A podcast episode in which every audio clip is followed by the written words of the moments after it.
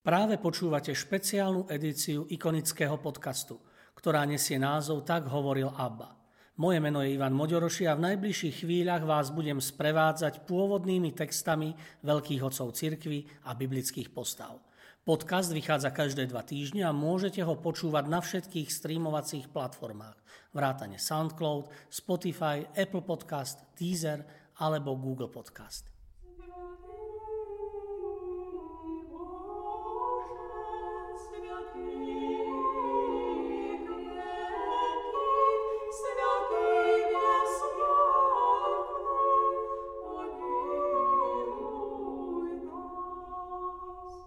Svetý Anton Pustovník Svetý Anton Pustovník, nazývaný aj opát, slávi sviatok 17. januára. Na ikone je zobrazený v pokročilom veku, v pustovníckom habite. Stojí sám, pod jasným nebom, na vyprahnutej zemi, zatiaľ čo drobné stromy a zelenajúce sa kry vidno až v diálke za ním. Pred seba však upiera pohľad plný nádeje. Skvejúca sa gloriola okolo jeho hlavy naznačuje Božiu prítomnosť, ktorá ho sprevádzala počas celého života a pomáhala mu prekonávať každodenné úskalia, pričom ho podnecovali Kristové slova. Kto chce ísť za mnou, nech zaprie sám seba, vezme svoj kríž a nasleduje ma. Väčšinu svojho života trávil v odľahlej jaskyni. Hoci čas venoval výhradne pôstu, modlitbám alebo manuálnej práci, neustále musel odolávať rozličným útokom démonov, ktorí ho urputne prenasledovali svojimi pokušeniami. Chýr o svetcovi sa čoskoro začal šíriť medzi ľuďmi a priťahoval do pustatiny jeho prvých nasledovníkov. Hoci sa svätý Anton zo všetkých síl snažil viesť asketický život, neodmietal ani tých, ktorí ho žiadali o zvolenie, pripojiť sa k nemu na cestu nasledovania Ježiša Krista. Na pobreží Červeného mora založil dodnes prekvitajúci kláštor – a týmto činom sa stal jedným zo zakladateľov kresťanského mníštva. Napriek všeobecnej priazni, ktorou oplýval, bol verejne činný len dvakrát. Počas prenasledovania kresťanov za vlády cisára Maxima v roku 311, keď sa nebojacne zastával uväznených kresťanov a podporoval utláčaných na miestach, kde boli vystavení najväčšiemu nebezpečenstvu a v roku 350, keď vystúpil proti arianizmu, heretickému učeniu, ktoré bolo odsúdené na prvom nícejskom koncile. Svetý Anton napokon svoju celoživotnú službu pokojne završil v ústraní a naposledy vydýchol vo veku 105 rokov. Úcta k nemu sa rozšírila v 5. storočí a od konca 15. storočia sú jeho telesné ostatky uložené v Arles, nedaleko Marseille v južnom Francúzsku.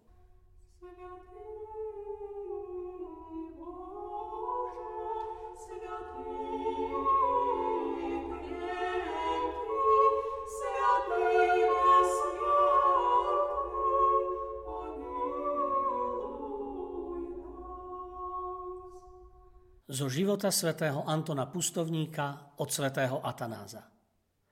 Anton bol rodom egyptian. Jeho rodičia boli urodzení a pomerne bohatí.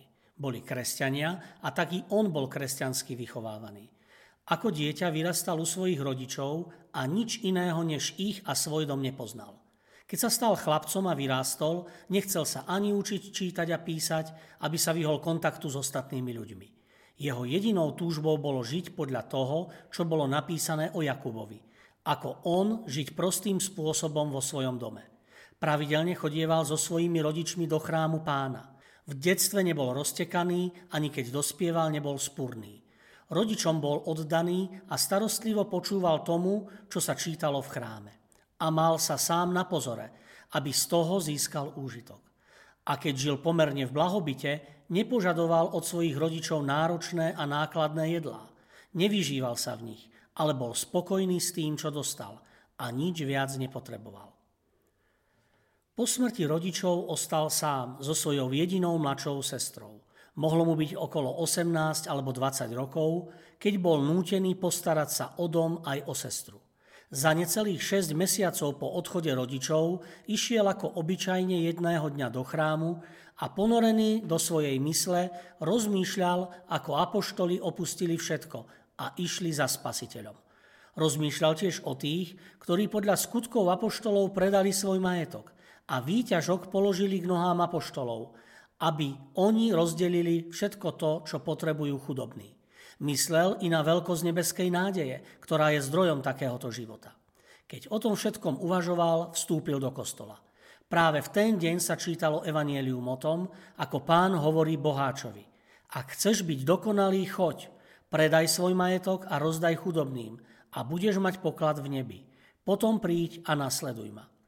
Anton tento svetý, Bohom inšpirovaný výrok zaujal, ako by bol čítaný práve a iba pre neho. Bez meškania vyšiel z chrámu. Majetok, ktorý zdedil po predkoch, mal totiž 300 jutier veľmi dobrej úrodnej pôdy, rozdal susedom z dediny, aby snáď nebol jemu a sestre na obtiaž. Predal i svoje movitosti a veľa peňazí, ktoré tak získal.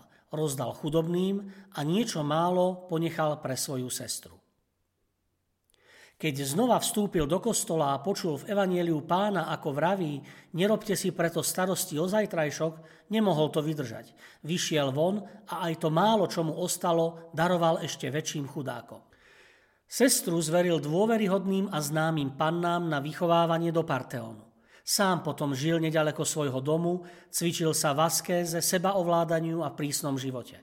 V Egypte totiž ešte neexistovali kláštory a nikto nepoznal kúzlo ďalekej púšte. Každý, kto sa chcel venovať cvičeniu v seba ovládaní, žil v blízkosti svojho domu. Vtedy žil v nedalekej dedine starec, ktorý viedol od mladosti osamelý asketický život. Keď ho Anton zbadal, splanul horlivosťou pre dobro a začal tiež sám žiť na miestach ležiacich pred dedinou. Keď počul o niekom, kto žije opravdivo, odchádzal ho hľadať ako usilovná včela.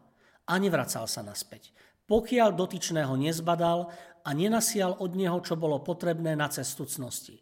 Také boli Antonové začiatky. Posilňoval sa v rozhodnutí nevrácať sa k rodine a majetku ani v myšlienkach. Všetku svoju túžbu a všetko úsilie zameriaval na zdokonalovanie svojej povahy. Živil sa prácou svojich rúk, pretože počul, kto nechce pracovať, nech ani nie je. Časť toho, čo zarobil, vydal na chlieb pre svoju obživu a zvyšok rozdával potrebným a núdznym. Neustále sa modlil, pretože pochopil, že je potrebné neprestajne a v skryte sa modliť. Rovnako venoval pozornosť predčítaniu, aby nič z písma u neho nepadlo na zem. Všetko si pamätal, takže mu potom pamäť nahradzovala knihy. Pretože drak takto nemohol Antona premôcť, naopak videl, že sám je vypudený z jeho srdca, škrípal zubami, ako je napísané, a bol takmer bez seba. Potom sa mu ukázal taký, aký je v duchu, taktiež vo viditeľnej podobe, ako čierny chlapec. Teraz ho už nenapádal myšlienkami, odtiaľ bol totiž tento lstivý zvodca vypudený, ale užil ľudského hlasu a povedal – Mnohých som zviedol, väčšinu premohol, ale keď narážam na teba a tvoje úsilie, som vysilený. Na to sa ho Anton spýtal. Kto si ty, že mi hovoríš také veci? On sa ozval v nariekavých hlasoch. Som priateľ smilstva a v mladých ľuďoch prebúdzam túžbu po ňom a po jeho zvodoch. Moje meno je duch smilstva. Koľko tých, ktorí chceli žiť múdro, som oklamal, koľko zdržanlivých som erotickým dráždením zviedol z ich cesty. To som ja, kvôli ktorému prorok vytýkal tým, ktorí padli. Tak ho zavádza duch smilstva. Mojím pričinením títo boli zrazení.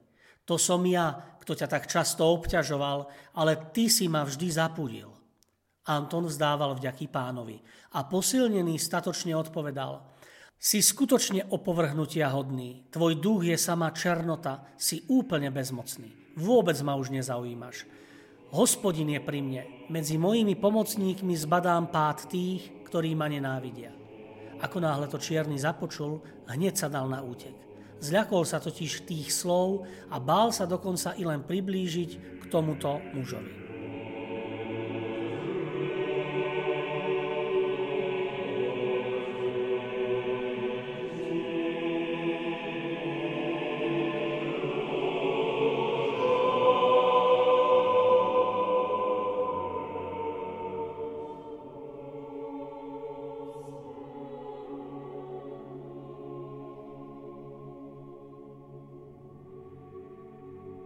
Aby ste sa démonov nebáli, vykonajte nasledujúcu skúšku. Keď sa dostaví nejaké videnie, neprepadajte dopredu z babelosti, ale najskôr sa odvážne spýtajte, kto si a odkiaľ. A pokiaľ by to bolo zjavenie svetých, oni vás presvedčia a váš strach zmenia na radosť. Ale ak je to nejaká diabolská vidina, stratí tak rýchlo silu, ako veľmi je vaša myšlienka rozhodná. Pretože, aby sme poznali, že duch je kľudný, je najlepšie sa spýtať, kto si a odkiaľ. Takto sa spýtal Jozue, syn Nunov, a spoznal, kto bol ten, kto sa zjavil. Potom sa ani nepriateľ neskryl pred Danielom, keď sa ho pýtal. Aký bol koniec Antonovho života? Taký, aký bol počiatok jeho askézy. Napriek tomu, že je toto rozprávanie v porovnaní s Antonovou cnosťou prenepatrné, i z neho poznáte, aký bol Anton Boží človek. Od mladosti až do dospelosti si zachovával horlivú snahu v asketických úkonoch. Ani v starobe sa nedal zlákať drahými pokrmami, ani keď telesne ochorel, nezmenil vzhľad svojho odevu a dokonca si ani vo vode neumýval nohy. Podobne vo všetkom ostatnom zotrval v bezzúhodnosti. Oči mal dobré a zdravé a dobre aj videl. Nestratil ani jeden zub, iba mu v ďasnách zoslabli pretože bol pokročilého veku. I ruky a nohy mal zdravé. Skrátka, javil sa byť sviežejší a pevnejší než všetci, kto jedia rozmanité jedlá, umývajú sa a nosia rozličné odevy. A všade sa o ňom hovorilo. Všetci ho obdivovali a tiež tí, ktorí ho nevideli, ho milovali. A to je znamením cnosti a priateľstva jeho duše s Bohom. Anton sa nestal známym zo spisov, alebo pre vonkajšiu múdrosť, alebo pre nejakú šikovnosť, ale skrze jedinú pravú bohopoctu. A nikto nepoprie, že to bol Boží dar. Veď ako by došla do Španielska, do Gálie, do Ríma, aj do Afriky povesť o človeku, ktorý sa skrýval a sídlil na hore, keby Boh neučinil svojich služobníkov všade známymi. Či to i Antonovi ešte na počiatku nesľúbil?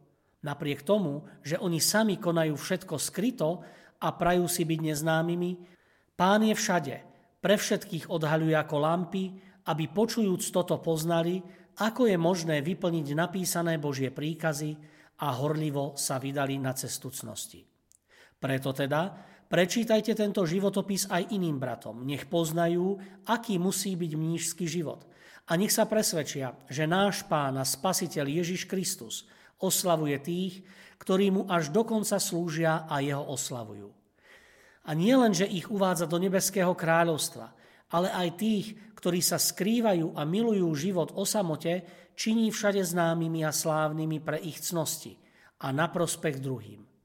Ak však to žiada núdza, prečítajte to i pohanom, aby aspoň takto poznali, že náš Pán Ježiš Kristus je nie iba Boh a Syn Boží, ale že kresťania, ktorí mu úprimne slúžia a zbožne v neho veria, nie len, že pre diablov, ktorých pohania pokladajú za bohov, usvedčujú z bezbožnosti, ale ich ako zvodcov a príčinu ľudského úpadku pošliapávajú a zaháňajú. V Kristovi Ježišovi, našom pánovi, buď sláva na veky vekov. Amen.